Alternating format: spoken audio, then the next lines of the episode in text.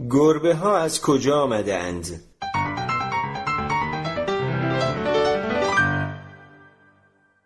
گربه ها هم مثل سگ ها ریشه در دوران باستان دارند اما مسیری که طی کردند تا به جایگاه امروزیشان برسند با مسیری که سگ ها طی کردند تفاوت دارد استخوانهای گربه ای به قدمت ده هزار سال در جزیره قبرس کشف شد که کنار انسانها به خاک سپرده شده بود. گربه ها خودشان را با شنا کردن به قبرس نرسانده اند. پس قاعدتا باید توسط انسانها به آنجا برده شده باشند و نظر به جایگاه دفن متعالیشان واضح است که حیوان خانگی بودند. تصور ما این است که گربه های اهلی شده قدمتی حدود چند صد یا حتی هزار سال قبل از آن تاریخ داشتند. بدین معنا که اولین بار یازده هزار سال پیش به عنوان حیوان خانگی کنار انسانها قرار گرفتهاند.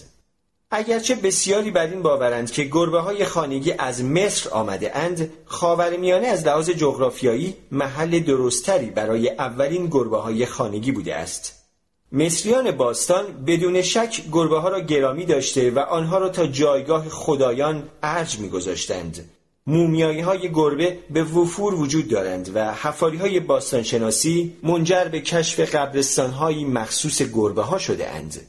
تحلیل ژنوم این موضوع را مشخص کرده که گربه های وحشی اجداد گربه های خانگی و به خصوص یک گونه از آنها بودند. نسب گربه های خانگی از لحاظ ژنتیکی به گربه های وحشی خاورمیانه می رسد که کمتر از باقی اعضای گونه خود ترسناک و بسیار آرامتر بودند. بنابراین احتمال اهلی شدنشان بسیار بالا بوده است. عامل دیگری هم وجود دارد که باعث می شود نتیجه گیری کنیم خاور میانه یعنی مهد کشاورزی به احتمال زیاد منشأ جغرافیایی گربه های خانگی است. حدود ده هزار سال پیش اجداد ما زندگی کوچنشینی را رها کرده در بین النهرین مقیم شده و شروع کردند به تولید و انبارش غذای خودشان. ایراد انبارش قله این است که به ناچار باید آن را با موشها سهیم شوید. این جوندگان کوچک غذای مناسبی برای گربه ها محسوب می شدند. از طرفی انبارهای قله موشها را به خود و موشها گربه ها را به مزارع جذب می کردند.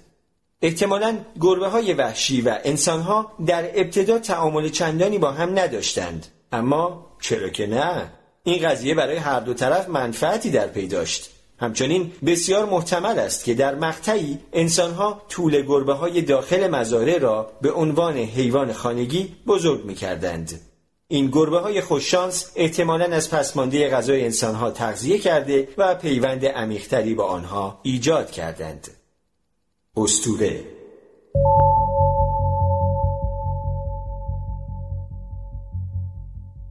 دلیلی دارد که گربه های سیاه در شب هالووین همه جا هستند.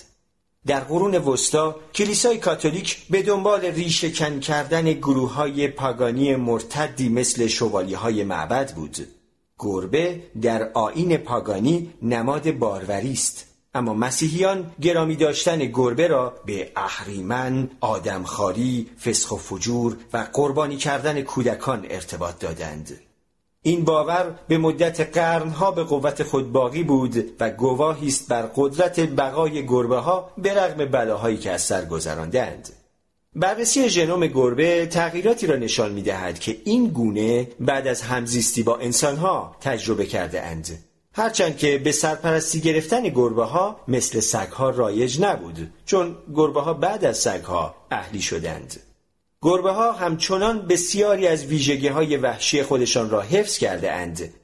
وسیعترین دامنه شنوایی بین تمام گوشتخاران در حد ماورای صوت و شنیدن صدای گفتگوی موشهای کوچک دید عالی در شب و وفقپذیری با رژیم غذایی گوشتی کامل البته ژنوم گربه نشان از تغییراتی آشکار در نواحی مغزی دارد که ویژگی هایی مثل ترسو بودن، گوشگیر بودن و دنبال جایزه بودن را تنظیم کرده است. غلبه بر گوشگیری و یاد گرفتن رفتارهایی مثل التماس کردن برای غذا نقشی مهم در ایجاد جایگاه گربه ها بین انسان ها داشتهاند. گربه ها حس بویایی برتری را که سگ ها دارند در طول قرنها از دست دادند که البته قابل درک هم هست. چون آنها برای شکار روی قدرت بینایی تکیه دارند. در این حال آنها قدرت بویایی برای تشخیص فرمونها را تقویت کردند فرمونها علائم شیمیایی نامحسوسی هستند که رفتارهای اجتماعی را بین اعضای یک گونه نظم میبخشند. گربه های خانگی در خاورمیانه پا به عرصه وجود گذاشته و از آنجا توسط انسانها به تمام نقاط دنیا برده شدند. رنگ های موی مختلفی که گربه های اهلی امروزه دارند طی دو قرن گذشته از طریق نسل کشی و توسط ما به آنها داده شده است. البته دو قرن در سیر تکامل یک حیوان به اندازه چشم بر هم زدن است. آیا امکانش هست که گربه ها به مرور زمان بیشتر و بیشتر اهلی شوند؟ کسی چه می‌داند؟ شاید روزی آنها هم مثل سگها به صورت خودجوش به پشت قلب زده و اجازه دهند شکمشان را نوازش کنیم شاید هم نه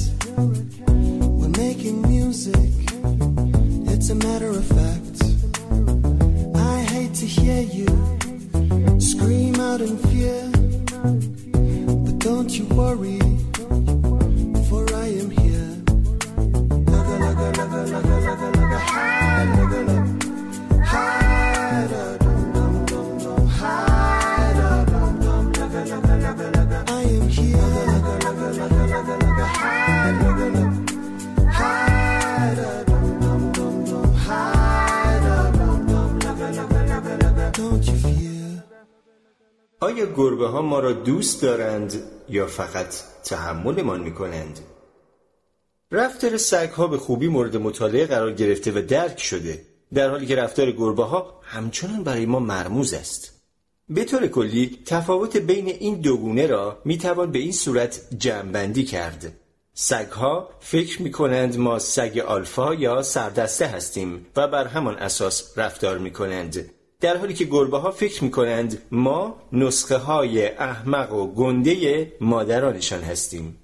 وقتی گربه تان موش می کشد آن را نزدتان آورده و می اندازد جلویتان.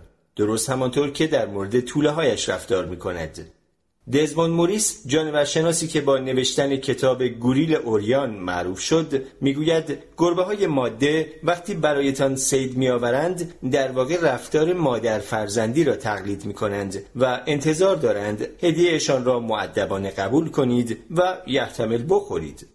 از طرفی گربه های نر برای طوله ها موش نمی آورند اما برای صاحبانشان موش می آورند و همین باعث می شود نظریه قبلی به کل زیر سوال برود. اختلاف نظرهایی درباره برخی دیگر از جنبه های رفتاری گربه ها از جمله جعبه خاک وجود دارد. نکته که می توانید کاملا بابتش مطمئن باشید این است که گربه ها به خاطر خوشنودی و رضایت ما روی جعبه خاک ادرار و مدفوع نمی کنند گربه های خانگی عموما روی مدفوعشان را با خاک جعبه می پوشانند و توضیح شایع این است که به این طریق رد حضورشان را از حیوانات وحشی دیگر مخفی یا از پخش شدن انگلهایشان جلوگیری می کنند. اما گربه های خیابانی رفتاری متفاوت دارند. یکی از محققان در یک مورد مطالعاتی خارج از خانه به دنبال گربه های خانگی ماده را افتاد و رفتارشان را تحت نظر گرفت. او 58 مرتبه مدفوع کردنشان را تحت نظر گرفت اما گربه ها تنها در دو مورد قبل از دفع چاله حفر کردند و تنها در نیمی از موارد روی مدفوع را پوشاندند. و هرچه گربه از خانهش دورتر می‌شد اهمیت کمتری به پوشاندن مدفوعش می‌داد. از قرار معلوم گربه ها بین قلمرو خودشان و باقی دنیا نوعی مرزبندی قائل هستند. غیر از این چیز زیادی نمی‌دانیم. وقتی گربه ها با پنجه های جلویی بارها روی دست و بال ما ناخن می‌کشند جوری که انگار در حال ورز دادن خمیر هستند قضیه از چه قرار است؟ یک نظریه این است که آنها دقیقا همان کاری را می کنند که وقتی می‌خواهند مادرشان را به شیر دادن ترغیب کنند انجام می دهند. اما مطمئنا از ما انتظار ندارند که بهشان شیر بدهیم. یا شاید هم انتظار دارند. وقتی گربه ها با دم برافراشته روی دست و بال ما خمیر ورز می دهند در حال نشان دادن علائم دوستی هستند. درست همانطور که گربه ها با یکدیگر رفتار می کنند گربه ها ارتباط صوتی بیشتری با انسان ها برقرار می کنند تا با سایر گربه ها میو میو کردن بین کلونی های گربه های وحشی بسیار نادر است. اما گربه های خانگی انواع و اقسام میو میو، ناله، زوزه و قرولون را دارند که ظاهرا در برقراری ارتباط با ما از آنها استفاده می کنند. این بدان معناست که انسانها می توانند اسوات گربه ها را بر اساس خوشایند بودن یا استرار دستبندی کنند و گربه ها از اسوات برای تحریک کردن رفتارهای مناسب در صاحبانشان بهره می گیرند. خورخور کردن یکی دیگر از جنبه های گیج کننده ی رفتار گربه هاست. این صدای غیر معمول به واسطه مالیدن تارهای صوتی به یکدیگر ایجاد می شود نه عبور دادن هوا از بینشان باور عمومی بر این است که گربه ها این صدا را یا برای نشان دادن حس امنیت تولید می کنند یا برای جستجوی آسایش چون نه تنها وقتی کنارتان گلوله شده اند بلکه وقتی میترسند یا درد دارند هم خورخور می کنند. کارن مکامب متخصص رفتارشناسی حیوانات در دانشگاه ساسکس متوجه شد گربه اش پیپو صبحها با صدای خورخوری غیر معمول از خواب بیدارش می‌کند که یعنی غذا می‌خواهد. بعد متوجه شد که تعداد دیگری از گربهدارها نیز همین خورخور درخواست غذا را تجربه کرده اند این قضیه غیر معمول بود چون صدای خورخور گربه ها در این حالت فرق می کرد و وقتی مکامب این اسوات را ضبط کرد متوجه شد حاوی تنینی هستند که در خورخور کردن معمولی گربه ها وجود ندارد. او از گربهدارها و افراد دیگر خواست به صداها گوش داده و آنها را امتیازبندی کنند. تنین اسفات از نظر اغلب شنونده ها حاوی استرار و ناخوشایند بود و افراد دست کم برای ساکت کردن گربه ها بیناچار بر اساسشان اقدام می کردند. نکته حیرت آور این بود که فرکانس این اسوات دقیقا در نقطه میانی فرکانس گریه نوزاد انسان قرار داشت بدین معنا که گربه ها صدای خورخورشان را جوری تغییر می‌دادند که توجه صاحبان را به خود جلب کنند مسلما ما هنوز از بسیاری از سیگنال هایی که گربه ها به سمتمان مخابره می کنند ناآگاه هستیم این موضوع به گربهدارها آزادی عمل می دهد تا فکر کنند گربه ها برخلاف سگ ها اهمیتی به خوشنود کردن ما نمی دهند و در نتیجه خود را برتر از ما می بینند. هزاران سال پیش انسانها گربه ها را مثل خدایان می پرستیدند. می گویند گربه ها هرگز این موضوع را فراموش نکردند.